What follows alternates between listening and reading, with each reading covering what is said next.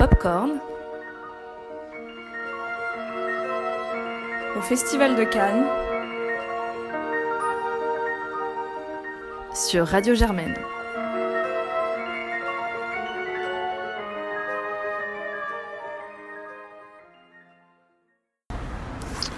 Bonjour à tous, euh, c'est le huitième Popcorn Canois et je suis euh, là en compagnie de Jeanne.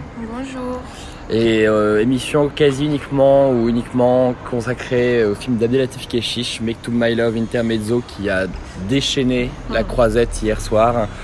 Euh, je ne sais pas si vous avez lu les articles de presse, mais c'est ça a été l'émeute. Euh, les gens sont partis par euh, paquet de sang de la salle. Le film dure 3h30 et d'une dureté assez, euh, assez folle pour des raisons que nous allons vous expliquer. Euh, pour résumer, donc euh, le film euh, suit, l'histoire du premier Mektoub hein, et montre une jeune fille qui arrive sur la plage et rejoint le groupe d'amis déjà formé avant qu'il n'aille en boîte de nuit. Jeanne, est-ce que tu peux me dire ce que t'en as pensé? Alors, il faut savoir que to My Love Canto Uno, sorti l'année dernière en 2018, a été un film qui a profondément changé ma vie et qui vraiment est euh, mon film de prédilection, un film qui m'a qui m'avait bouleversée pour mille raisons et qui était un souvenir très très intense de cinéma et voilà, qui était très présent tout le temps euh, dans, dans ma tête. Et euh, je suis restée une journée supplémentaire à Cannes pour euh, voir le deuxième Mektoub parce que je voulais pas passer à côté. Et j'avais une excitation folle en rentrant dans la salle. J'étais déjà comme une gamine, euh, je bougeais dans tous les sens, j'étais vraiment vraiment excitée. Et quelle ne fut pas ma surprise d'assister au film, je pense, à un des plus, plus, un des pires et un des plus violents films que j'ai jamais vu de ma vie. J'ai l'impression que ce film va à l'opposé total de ce qu'il avait pu faire dans le premier. Et pour moi, c'est vraiment euh, une désillusion, un choc, du gâchis, euh, de la violence. Enfin, je suis vraiment retournée de ce- ce- cette séquence, enfin, de cette séance-là. J'ai encore du mal à savoir exactement pourquoi, mais il y a tellement de choses à dire. En fait, il faut savoir que le film n'est constitué que de trois séquences. Une séquence de plage, euh, très similaire au premier film. Donc, euh, on rentre dans le bain, on s'y plaît, on se dit ah super, on va recommencer sur euh, sur la même lancée, on va retrouver cette bande d'amis, c'est confortable, ça fait plaisir.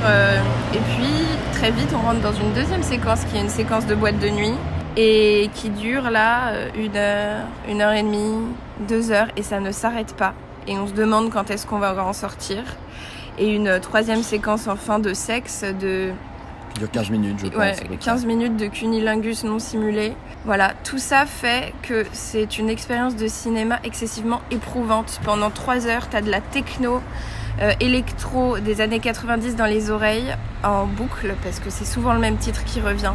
Et les basses qui tapent, et les filles qui dansent, et les culs qui vont de gauche à, droite et qui twerk, et la caméra qui tourne autour d'elles sans s'arrêter. Et c'est un effort. Tu, tu lis dans ces femmes l'effort, le aller au-delà d'elles-mêmes. euh, je, je sais, enfin ouais, je sais pas comment dire. Moi, je, je crois que ce que je retiens le plus, en fait, c'est la performance de ces actrices qui est absolument merveilleuse, mais qui est aussi très très douloureuse.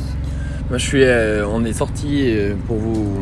Pour info, on est sorti hier du, de la salle. On était 5 et on était. euh, on s'est assis près du manège et le premier truc qu'on a dit, c'est il faut aller prendre un verre. On, déjà, on meurt de soif et euh, on a besoin de retrouver nos esprits. Résultat, deux heures après à la séance hier, on est rentré à 3h30 à la villa et nous avions, euh, nous étions encore en train de parler du film. Ouais, ouais. donc, en fait, le, le film est euh, probablement le geste le plus radical de ciné que euh, j'ai pu voir depuis longtemps. En fait, c'est Keshish prend le parti pris euh, de faire quelque chose qui, qui est hors du commun et qui, euh, qui soit une sorte d'expérience visuelle éprouvante et sensitive aussi. Enfin, on est pendant le, pendant le film, euh, on est traversé de, il y a des moments qui sont extrêmement excitants et libidineux, d'autres qui sont terriblement éprouvants et où on reste, on reste les yeux complètement ébahis, on reste absolument ébahis en fait devant le film. Mais même plus ébahi, moi, à des moments, je devais faire des pauses. Je devais fermer mes yeux pendant 10 secondes pour reprendre mes esprits, tellement c'était voilà, vertigineux et toujours, toujours, toujours le même plan de fesses. Enfin, en fait, le, le film va peut-être, va probablement, va en fait nourrir le, le moulin du male gaze qui était Oh, reproché euh, au film euh, pour le premier. Sur lequel moi j'étais pas d'accord et même, et même ici je suis, euh, je suis très interloqué parce que j'ai l'impression que c'est à la fois une sorte de mise en valeur de ces actrices et de leur liberté euh, totale euh, parce que c'est des, probablement des scènes qui existent, c'est des scènes qui existent en boîte et je pense que des, des personnes se retrouvent à la place de ces filles qui sont en train de danser, d'embrasser, de, de, se retrouver collées à deux garçons. De... Et cette scène de Cunilingus a aussi euh, quelque chose qui est, euh, qui, est, qui, est, qui est très étonnant dans le sens où j'ai l'impression de voir un corps de femme qui engloutit un homme et qui lui demande de lui procurer du plaisir pendant 13 minutes et de manière absolument répétée, euh, intensive. Euh. On a dans ce cinéma 3h30 qui sont hors du, complètement hors du temps. On a euh, à la fois le parti pris de, euh, de la radicalité et celui de vouloir faire un pur intermède comme le film porte son nom et d'avoir en fait comme si Keshish nous avait, avait voulu nous avoir et en même temps disait mais je, je, j'ai fait un premier chapitre et là il s'agit d'un intermède entre deux entre le deuxième le premier et le deuxième chapitre et ça doit être du coup une sorte de scène de nuit de danse et qui représente ce qu'on fait ce que ce que ce, que, ce à quoi participent ces personnages et ce à quoi ils participent pendant des années parce que c'est, la scène de boîte en fait on, on est amené à comprendre que c'est une scène qui s'est répétée 15 000 fois à chaque fois qu'elles ont été que les mecs ont été sur la plage chercher une fille chercher une fille entre guillemets enfin en tout cas aller euh, hameçonner certaines filles et que c'est historiquement c'est, c'est quelque chose qui est arrivé plusieurs fois euh, dans euh, au cours des années euh, dans ce groupe d'amis. Donc c'est une expérience qui est tellement éprouvante et euh, j'avais lu quelque chose sur le fait qu'une expérience radicale du coup n'a pas à être aimée ou euh, n'a pas à être détestée puisque c'est le, seul geste radical qui compte. Et j'avoue que hier je, me disais est-ce que je, un peu que dans 48 heures je déteste le film et en même temps que je trouve ça extraordinaire.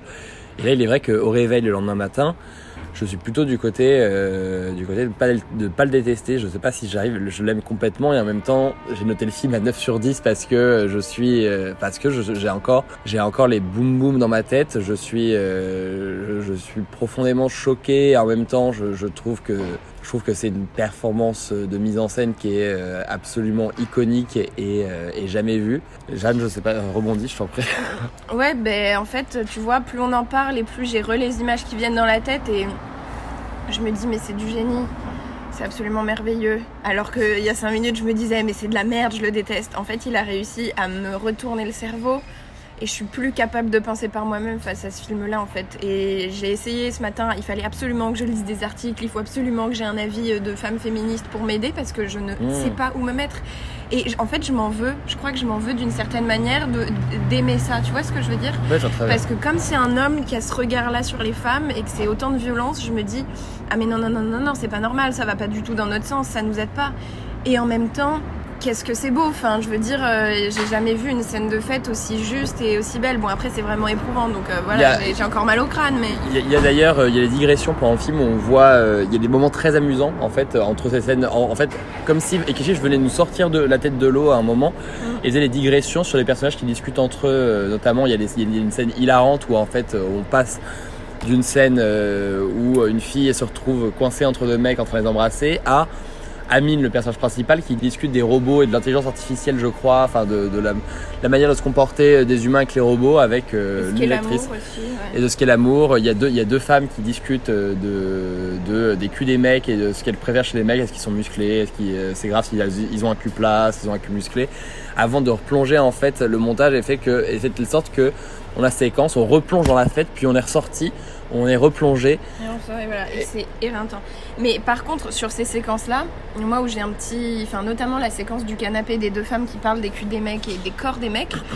J'ai un peu analysé le discours aussi parce qu'il y a tellement peu de paroles mmh. que tu fais attention à chaque mot qui est prononcé, tu t'accroches à ça et t'es en mode yes, un peu de répit, juste un tout petit peu de répit.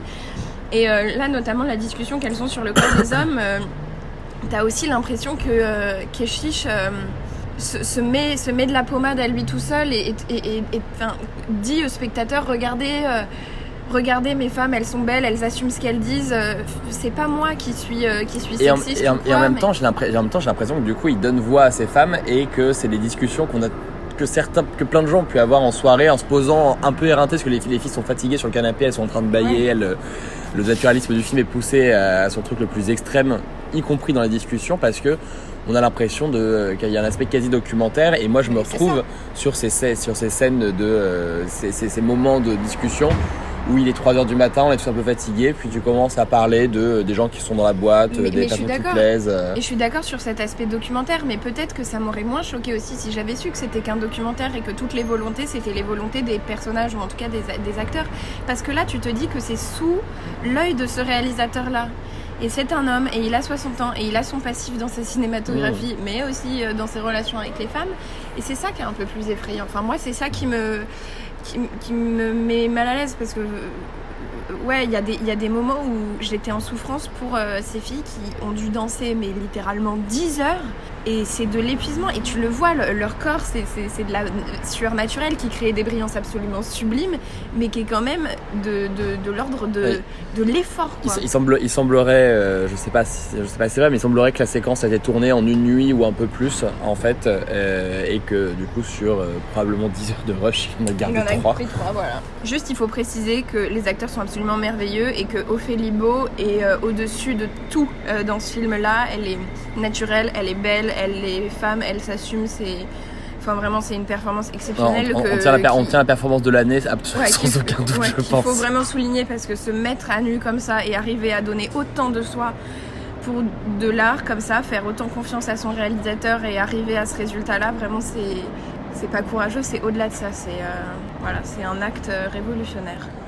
Je vais encore revenir sur euh, le Mektoub parce que je viens d'écouter la conférence de presse et il y a d'autres questionnements qui naissent en moi. Euh, Abdelatif Keshish parle notamment de ses inspirations pour créer le film et il parle de peinture et de sculpture, de sa position de peintre, euh, voilà, qui, qui dépeint ce qu'il voit. Et j'ai trouvé ça très intéressant parce qu'il parle de Picasso, il parle des couleurs de Picasso, il parle des, des corps dans la sculpture. Et, et là, j'arrive à comprendre le geste plus, purement artistique, esthétique, et hum, j'arrive à entrevoir ça. Il parle aussi notamment de de vouloir montrer euh, les corps, il parle des performances de ces actrices comme quelque, quelque chose de sublime, de magique, de presque métaphysique. Euh, là encore, je le rejoins, je suis d'accord, c'est de l'ordre de ça, c'est euh, vraiment hypnotisant et, euh, et donc c'est un vrai exercice auquel il s'est prêté de, de faire un film euh, aussi long euh, qui allait à l'encontre de la narration commune du cinéma aujourd'hui.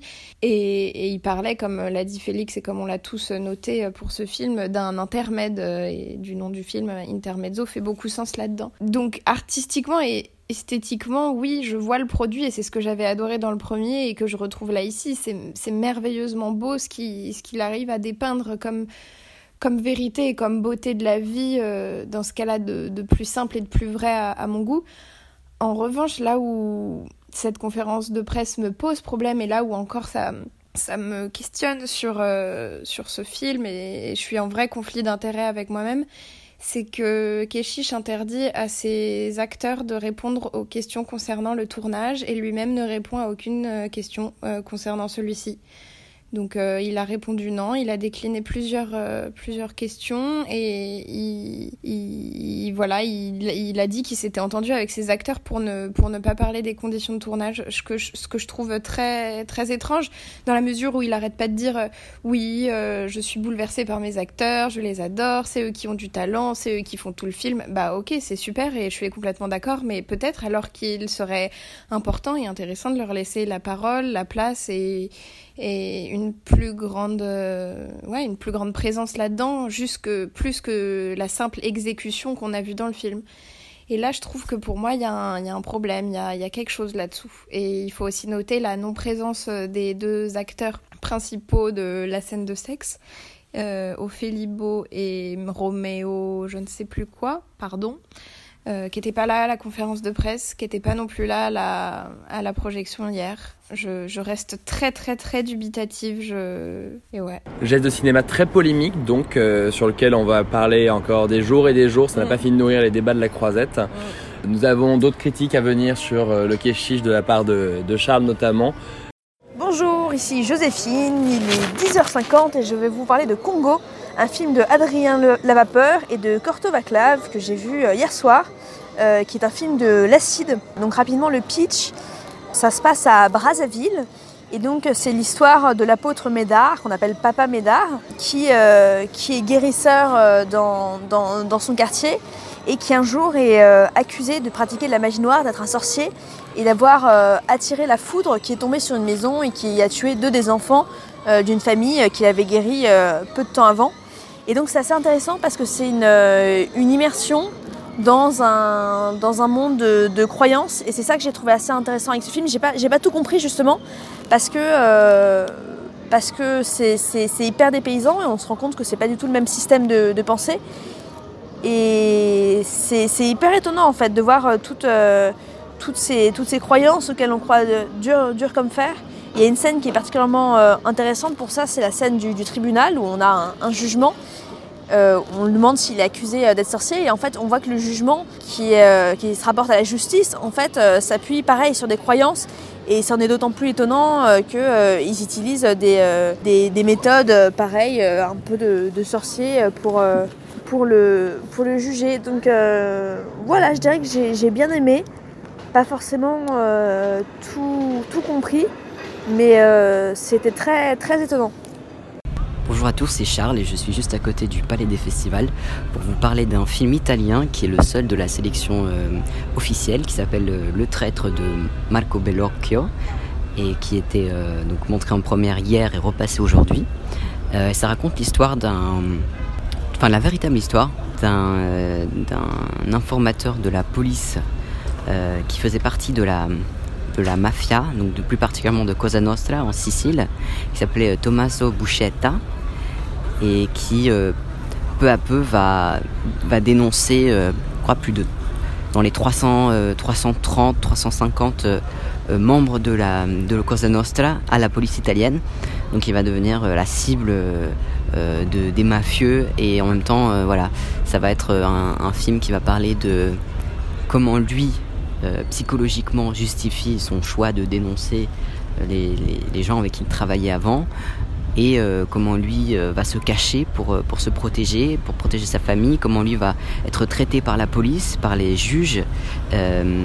c'est assez, c'est un, un, film en fait qui jongle entre le, un film judiciaire, donc de procès, et la vie de Thomas Bouchette en dehors des tribunaux, alors que ce soit avant qu'il soit arrêté ou, ou au moment de ses interactions avec avec euh, le, juge, avec euh, les policiers, etc. C'est un film qui, qui parle d'un sujet bon, qui est assez courant en italien, on va dire 50% des films italiens parlent de la mafia, peut-être plus. Et c'est un film qui a été euh, un sujet qui été partiellement traité dans, le, dans un film de Sorrentino sur le, le président, le président du conseil italien Andreotti qui avait été arrêté pour, pour des liens assez douteux avec la mafia. Et donc euh, dans le film de Sorrentino déjà il y avait des procès, mais là euh, c'est un film euh, voilà un, film sur l'intégralité des dénonciations de, de Bouchetta, pas seulement en lien avec Andreotti. Et c'est très beau. C'est alors je pense que que le réalisateur aurait pu se concentrer davantage sur les scènes de procès qui sont très drôles parce que ces, mafieux siciliens se, révèlent ingérables dans une, salle d'audience. Ils parlent à peine, il parle à peine un italien compréhensible, ils s'insultent les uns les autres. C'est très, euh, c'est très amusant en même temps qu'assez inquiétant de regarder ça. Et euh, les scènes en dehors des, procès sont, sont, assez violentes, plus confuses. On, comprend moins. La caméra n'est pas, euh, ne montre pas des, détails excessivement poétiques. C'est assez neutre comme, comme mise en scène. Euh, c'est pas euh, c'est pas dans le style de, Sorrentino par exemple pour prendre un autre réalisateur italien ou, ni même Nanni Moretti. C'est euh, c'est pas extraordinaire sur le plan de la mise en scène, mais le suspense est très bien très bien articulé, ça fonctionne très bien. On jongle avec une certaine délectation entre les scènes de procès et les scènes de la vie de, de Buscetta. Et en fin de compte, c'est un film qui, qui, qui réussit bien son pari, qui ne gagnera sans doute pas euh, un prix à Cannes cette année, enfin je ne pense pas, mais en tout cas qui, qui a été bien applaudi à la fin, qui... Voilà, c'est un, un, film solide, c'est un film solide, mais bon, qui ne, qui m'a pas révolutionné euh, Cannes cette année. Voilà. Merci à toutes et à tous pour ce dernier carnet canois 2019. Euh, c'est la fin de ce festival. Je repars demain en espérant pouvoir voir la clôture et rattraper quelques, quelques films de la sélection ratés en début de festival. Nous vous retrouvons l'année prochaine pour la saison 11 de Popcorn et en attendant nous vous disons au revoir.